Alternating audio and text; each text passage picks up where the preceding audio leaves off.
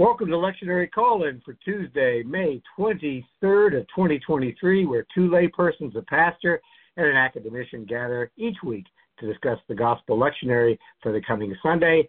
Today we gather at 6.30 a.m. Eastern, and for our friend Charles Willett in Minnesota, he's not with us today, but we look forward to having him back. Uh, and our other friend, who sits in the passenger seat, Bill Hull, is traveling and looks forward to rejoining us in a few weeks. Of course, this gives us a great opportunity to make new friends and hear new perspectives, and that's why John Ryder's with us today. A little more about that in a moment. Uh, but for now, how do things work? Uh, each week, we prepare independently uh, for the Gospel Lectionary as we attempt to be faithful to year A. We then receive some formative questions from the week's leader, and then in this podcast, we share, question, and challenge each other. And here are the folks joining us in today's discussion. Sarah Mickelson from Tampa. I am John Ryder from Valrico, Florida. and I'm Don Upton, and uh, I'm in Charlotte, North Carolina. Uh, John Ryder uh, is a pastor at Palma Ceia Presbyterian Church, church that makes this podcast possible. And one of his roles is the director of adult faith formation. So, John, we're glad to have you today. And as Sarah and I always uh, make sure, uh, as the lay pe- people on this call, that we want to be sure we have a seminarian, a pastor at our side as we work through the lectionary. And speaking of lectionary, I'm going to read uh, the scripture for today, and then we'll dive into some key questions as we go forward. Uh, today's lectionary, uh, and it's the lectionary for the coming Sunday, the 28th of May, would be John 20, 19 through 23. That's John 20, 19 through 23, uh, also known as uh, the John Pentecost. When it was evening on that day, the first day of the week, and the doors of the house where the disciples had met were locked for fear of the Jews, Jesus came and stood among them and said, Peace be with you. And after he said this, he showed them his hands and his side, and then the disciples rejoiced when they saw the Lord. And Jesus said to them, Peace be with you. As the Father has sent me, so I send you. And when he had said this, he breathed on them and said to them, Receive the Holy Spirit. If you forgive the sins of any, they are forgiven them. If you retain the sins of any, they are retained. And that's the word of the Lord. Well, today we've got three questions. I think I'll go through each of them just to set the stage because there's some interplay with those. The first is related to the opening words in this selection, and it's how does the first day of the week context of the passage impact your interpretation and its application? So part of the stage setting is the first day of the week. The second question is going to be related to considering locked doors or being behind locked doors as a, trop, as a prompt for some historical memories, perhaps an echo of the past in scriptures. And the third stays on the gospel of locked doors in terms of being a metaphor, something can be applied to our own lives. But back to the first question, this interesting stage setting. Sarah, I'll, I'll start with you. Heads up. How does the first day of the week context of the passage impact your interpretation and application? Well, I, th- I think first day of the week is uh, a metaphor as much as it's an actual um, calendar kind of setting. So for me, it seems like it's a signal of something new. Um, the first day of the week, the first day of creation. Um, you know, I'm thinking of those moments where it was um, the inbreaking of light. So there's something new, something fresh, perhaps something unexpected, um, a new course, maybe a new direction, a new way of looking at what was the world in which we we existed, and now it's so much more. Um, and then perhaps it's a letting go, a letting go of what came before, and being willing to um, see things with new eyes. And I think that's a trickier wicket for a lot of us because we have all this historical, um, lack of better language, baggage, might be luggage, might be trunks of things that we have um, experientially learned, and it's difficult to let go of those things and be open to what God would have us see. So for me, it's an interesting um, setting, almost as if there's this potential doorway that we're in this place, and from here, everything is new, everything is good, everything is moving us toward a different reality. Thanks. How about you, John? I think, like Sarah, I, I kind of picked up on on the metaphor part of it as well. But but before getting into that, I mean, I, I think there's something to be said about the timeline of things of this being the first day as well. I mean, this is this is literally the night. This is Easter night. This is Easter evening. The resurrection has happened that morning, and so we've got these disciples who are locked in this room uh, for out of fear. Um, and and I mean, if you think about what has happened the past few days, they're traumatized as well. So it's not just fear of authorities, but I mean, they've they've been through significant trauma, um, and they're terrified. Um, but in the verses preceding this, we know that they they're actually aware of the resurrection. Mary Magdalene's been there, and and it says that she ran to the disciples to tell them. And so, um, you know, I, I kind of wonder a little bit about here at the first day of the week this evening. They know about the resurrection. Did they not believe Mary? Um, did they? Um, why aren't they rejoicing? Why aren't they out looking for Jesus? Um, are they afraid of Jesus' judgment because they kind of all abandoned him at the cross? Um, but you know, so there's a lot of fear in that room. but we know the reality was the reaction, resurrection just happened that morning, and so you know, I, I am struck by the fact that this is not you know days later or things like that. This is this is re- the evening of Resurrection Day as being the first day of the week. Um, and so there's, I think that's an important context to note just in terms of the timeline and and the fact that even though they know the resurrection has happened, they're still huddled in, huddled in fear. Um, but in terms of kind of a metaphorical understanding of the first day, I, I kind of went with where Sarah was going to a little bit of the uh, new beginnings. Um, so Jesus appears in their midst, says peace, breathes the Spirit upon them, and and now it's kind of like, and then they rejoice and now it's time to get to work. So it's the start of something new. It's the start of their ministry. Um, and then I often think of, you know, the first day of the week for us is we're looking ahead to what's coming in the work week. And so this passage also says to me, you know, uh, this, as we think about our faith journey and what lies ahead for us, that it begins with acceptance of the resurrection. It, it begins with receiving Christ's peace. It begins with receiving gifts of the Spirit to then get going. And so thinking about where in my life do I need to get going? Where in my life does Jesus need to um, appear and say, Peace be with you, as the Father sent me, so I am sending you. And so those are some of my reflections on this first day piece. Thank you. Sarah, I, am thinking about this as stage directions. Uh, you know, the tendency when you're reading a play, especially, is to skip over what's usually in italics a house on a hill with a porch, there's a power line, there's a bird. There's, there's always, and I don't know about you, I got in the habit of skipping over that, and then as I matured, I read it very carefully because it matters. Where's this city? I think about on all the Gospels, there's the setting on a boat in a storm. Someone's asleep. Uh, pay attention. And I think the author of John is saying when this launches, it does matter. I think there are folks going, why are we spending time on stage directions? I think, well, because John said so.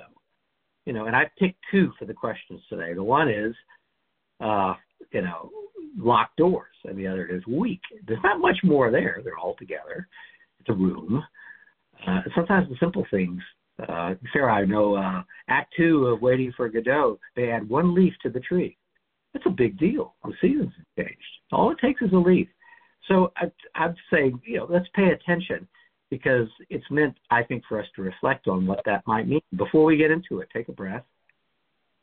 A room, people, locked doors, first day of the week. If it were a play, you'd have to do some expedition, I think.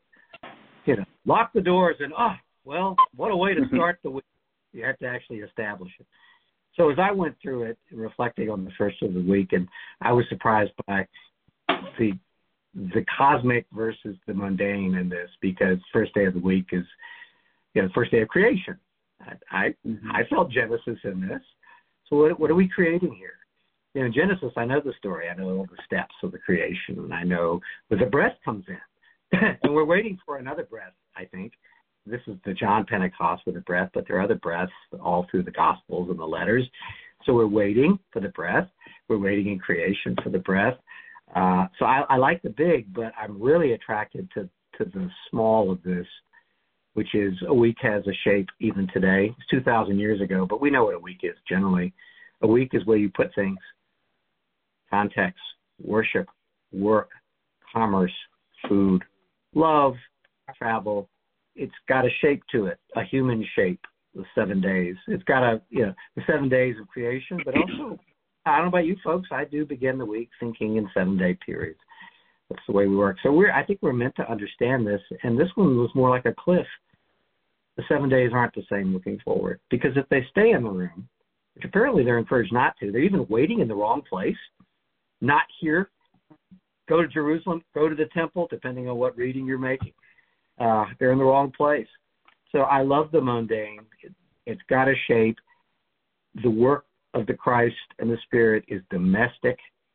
Uh, it's related to the daily business and commerce, taking care of each other, and where people worship, where they seek God, and the going out. I, I just, I, I just, it's all mundane and very uh, simple and very accessible, uh, as long as they get out of there, uh, which is what the second question goes to as well. So John heads up. I'm going to send the next question your way.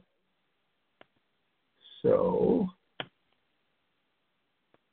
in 2008, Bill Wallace, who taught lectionary class at Palma Ceia Presbyterian Church, a beloved teacher, uh, just taught generations of people about lectionary. He challenged the class at PCPC to consider locked doors or behind locked. doors. I think he used to call it the gospel of locked doors, setting as a prompt for historical memory and perhaps an echo of the past in the scriptures. Does this reading prompt any historical or literature kind of memory for you, John? Let me go to you first, please.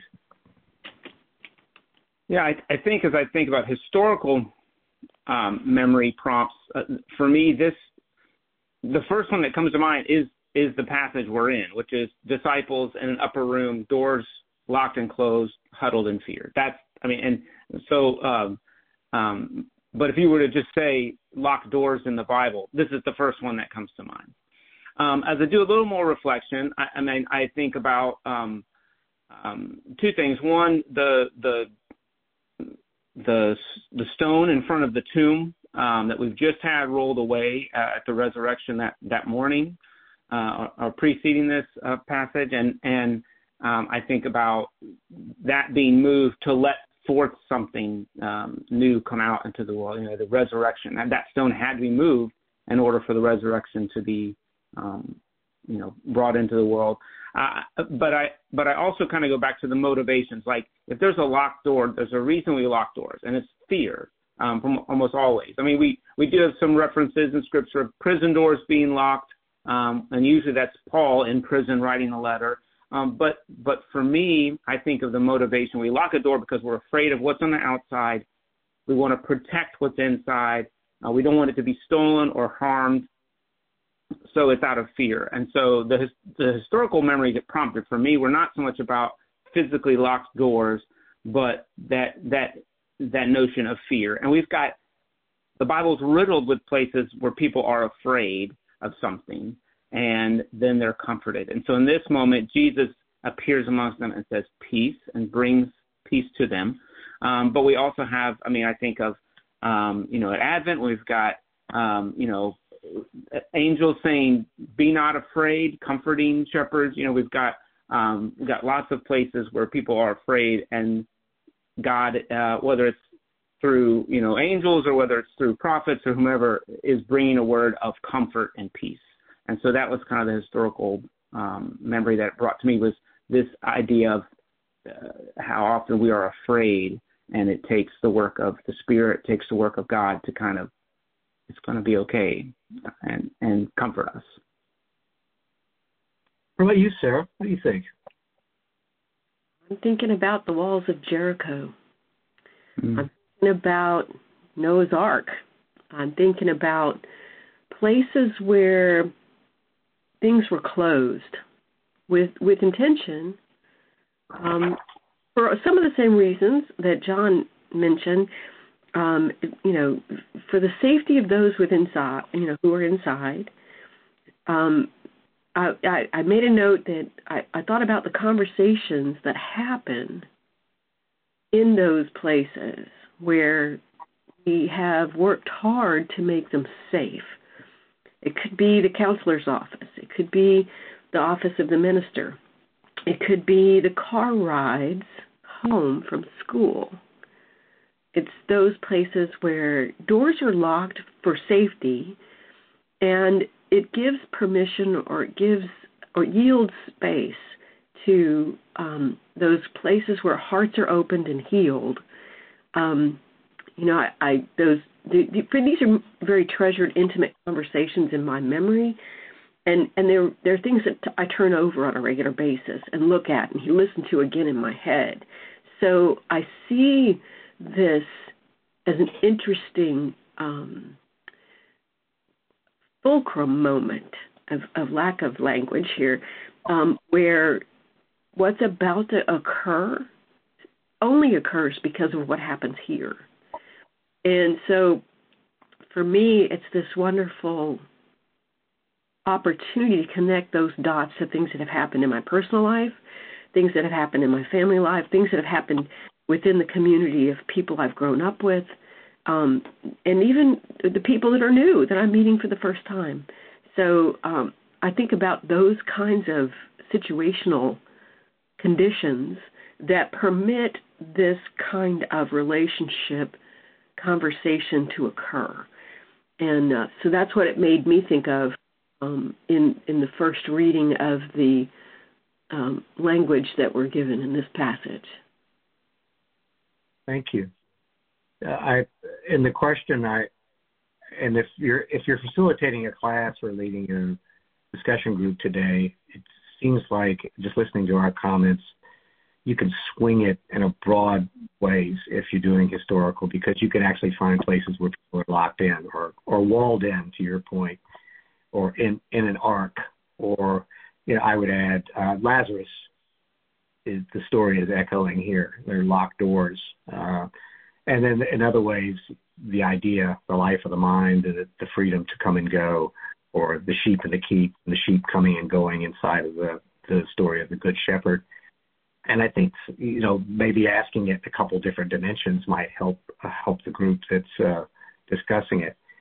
I think uh, all through scriptures, when we come up with these histories, in many cases, people are not locked in, though we have disciples in the letters, followers of Christ, who are going to be locked in prison from time to time uh, as they sing hymns and praise. They're going to be locked out of the world in many ways, but they chose to lock the door too.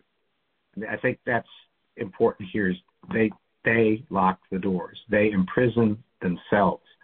They set their own doors. They choose to go dark.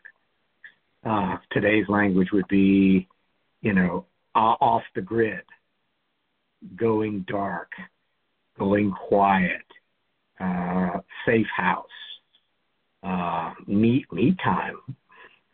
Um, so I think you know, come up with some analogies about what it means to go off the grid. But in this case, they choose, and they choose in ways that may not be connected to reality at all. Christ comes in and says, you know, the whole stage setting is wrong. I love it as a stage setting because it says, you know, a room, first of the week, doors are locked. And then the first thing you learn is, nope, not. So the convention is completely broken. Locked, but not locked. You can't lock your door. This, this there's a little theme running through and goes, you cannot lock the door. You cannot throw a key, and you cannot get off the grid. It is not possible. The world is at your feet. Now you happen to be waiting in the wrong place as you're doing that. So I, I think the tomb, John, I'm with you on that. I think Lazarus is out there. I mean, Sarah, you you mentioned the ark, and I was on that as well. And as they prepare, as they, as they go into another period of waiting, let me pull out the NIV of Genesis 8 6 through 12. Check this out as a room, isolation, walls, and what's to come in the days ahead, in the week ahead. After 40 days, Noah opened the window, he made an ark, and sent out a raven. It kept flying back and forth until the water had dried up from the earth. I'll pause. Hopeless, right? Hopeless. Nothing outside, just fear, death, the, the depths. Then he sent out a dove to see if the water had receded from the surface of the ground, but the dove could find nowhere to perch because there was water all over the surface of the earth. So it returned to Noah in the ark. He reached out his hand and took the dove and brought it back himself into the ark. He waited seven more days, a week, again sent out the dove from the ark. When the dove returned to him in the evening, there was a in its beak was a freshly plucked olive leaf. Exclamation point. Then Noah knew that the water had receded from the earth, and he waited seven more days and sent out the dove again. But this time, it did not return to him. I mean, I get all kinds of cool annotations after it did not return to him because the world's out there, life's out there, there's food out there, there are people out there as we go forward. Well, let's let's elaborate on that second question, uh, which was more about what's in the gospel literature. To is the gospel of locked doors a metaphor for our own lives? Sarah, could you pick up on that one, please? Okay, this is where all the writing went this week for me. I, I'm thinking about John Ryder's conversation prior to turning on the recording, and he also alluded to the idea that there's a lot here. So, uh, mine are a list of questions because that's how my brain works. Um, what joy have I withheld from myself, as if I locked myself away judging myself to be unworthy. What have I have what have I with what have I withheld from others who have failed to meet my standards of worthiness? Now you don't get to know my secret because you're not trustworthy. Who have I kept myself from loving, locking them away from inclusion, from welcome, or from honor? What have I withheld from God? thinking that I would be, deemed unworthy of the presence. Um, and you can obey and earn your way into God's heaven. No, you can't. It's all grace. Jesus just shows up, like in this moment, walks in, offers peace, healing, and grace. And I love that that in our human capacity, like in the Garden of Eden, we hide from God. And Jesus just there's there's not a locked door or a wall or a moment that Jesus cannot be in, or I should say, Jesus is not in. Um, so that almost in every conversation, there he is, there they are.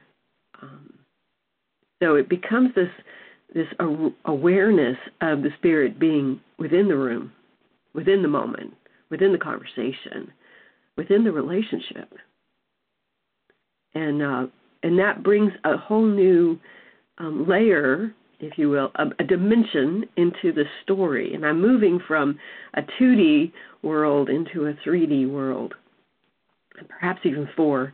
But the idea being that it's beyond my understanding and that I think I'm locked away and I am not. So I love this. I love this whole question, um, and it could it could go on and on and on. Thank you. Uh, I'll take the next shot at it, and that, John, that gives you a chance to sum it all up for us. So, very good. Uh, I uh, I like this question because it helps me focus on what the followers of Christ are being asked to do and today. And there are some differences. You know, Christ is focused on the followers of the time. So how does this connect today? I want to go back to they locked the doors themselves. Nobody did that. They were not in prison. There is no guard at that door except the life of their own minds. No guard.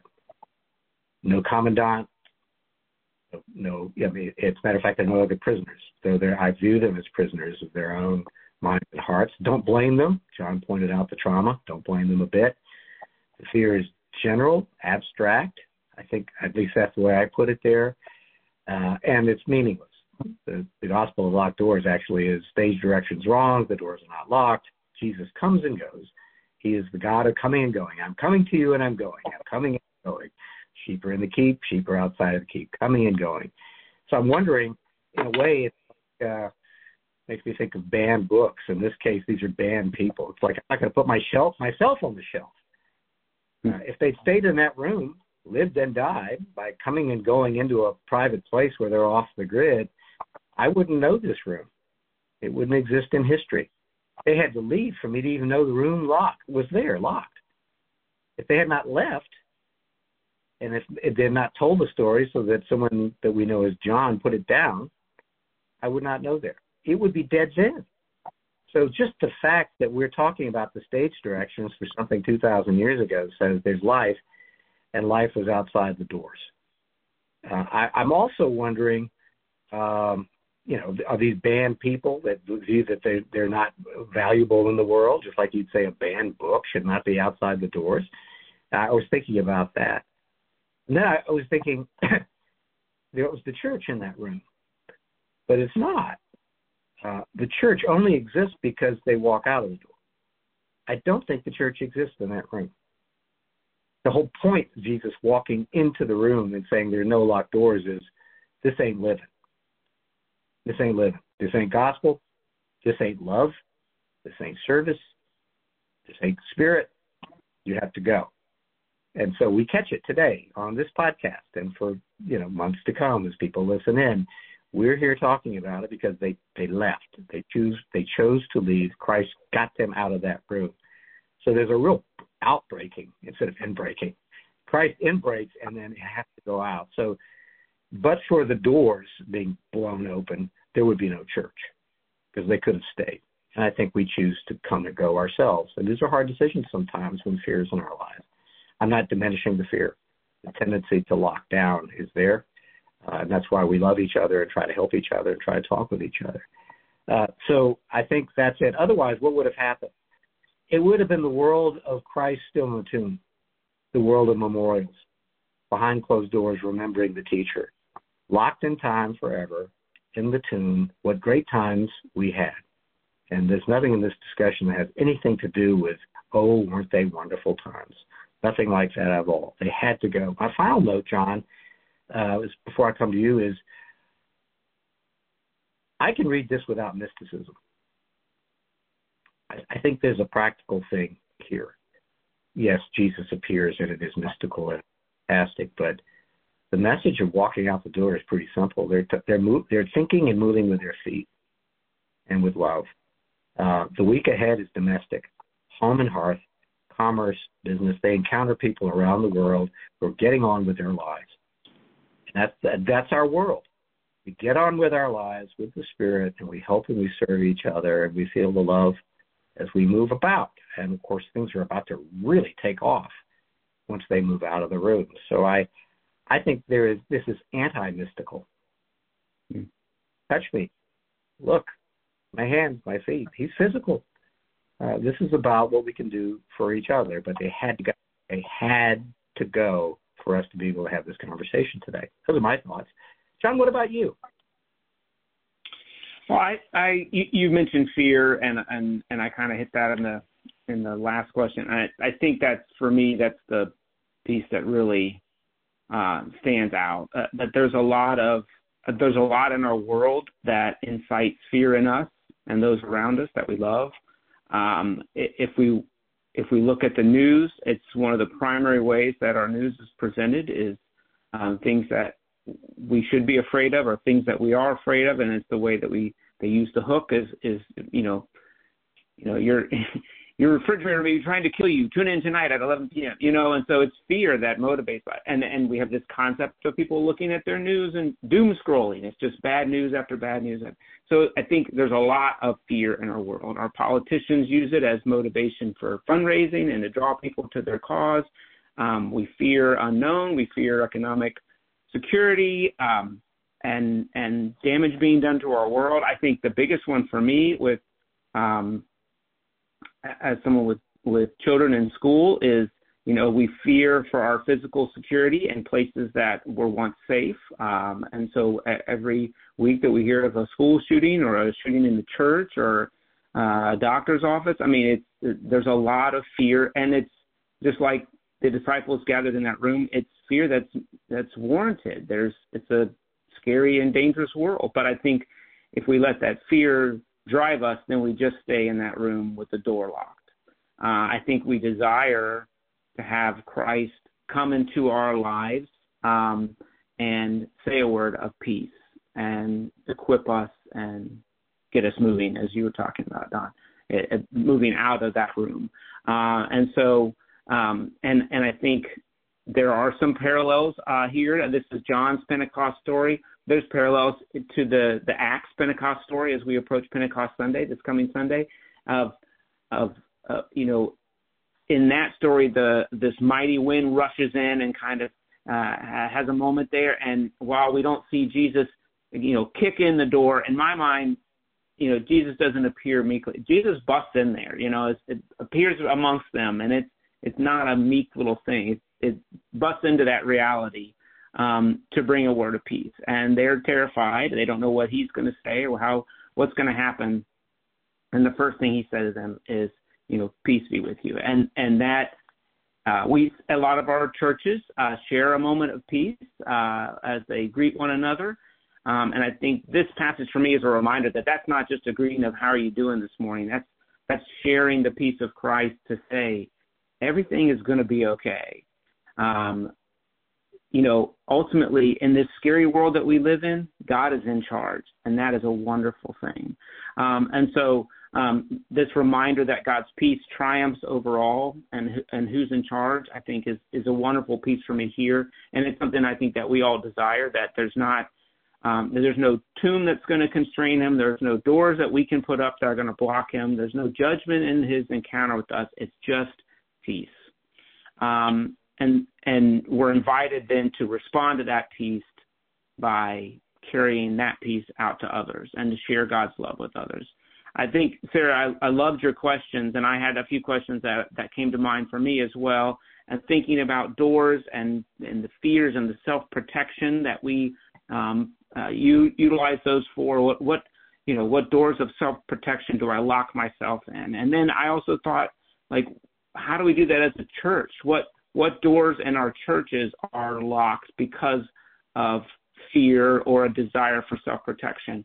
and maybe it's parts of our history that we don't talk about, or maybe it's our actual physical facility, maybe it's elements of worship that are locked off that we want to protect a certain way, maybe it's programs, but I just feel like there's a question there for our churches as well. Is there places where we're afraid of change or we're afraid of something happening that we just need to let the Holy Spirit, to let Christ bust in there and invite us to be at peace to feel that breath of the Holy Spirit and to be ignited for something new. And so that that excites me as I think about other ways that we could kind of think about this. I, I love the parallels between this and the Acts passage because ultimately the Spirit is disruptive in a positive way, and and God uh, Christ is disrupted in a positive way in this moment. It breaks up that huddle of fear. Lives are changed. Confusion and fear become purpose and power and there's an exciting moment of what's next. So um, I really like putting these two passages next to one another. Thank you, John. Thank you for being with us today. It's a, it's a pleasure to spend time with you. Uh, and for folks listening in, uh, you're very likely to encounter the John and or the Acts through the week. And thank you for bringing those up, John. Uh, Presbyterian Church that makes this podcast possible is at 3501 West San Jose that's in Tampa, Florida. And for more information, you can go to palmaceia.org. That's P A L M A C E I A dot org. We always commend that site to you for great sermons. Sometimes John delivers sermons there, so check him out.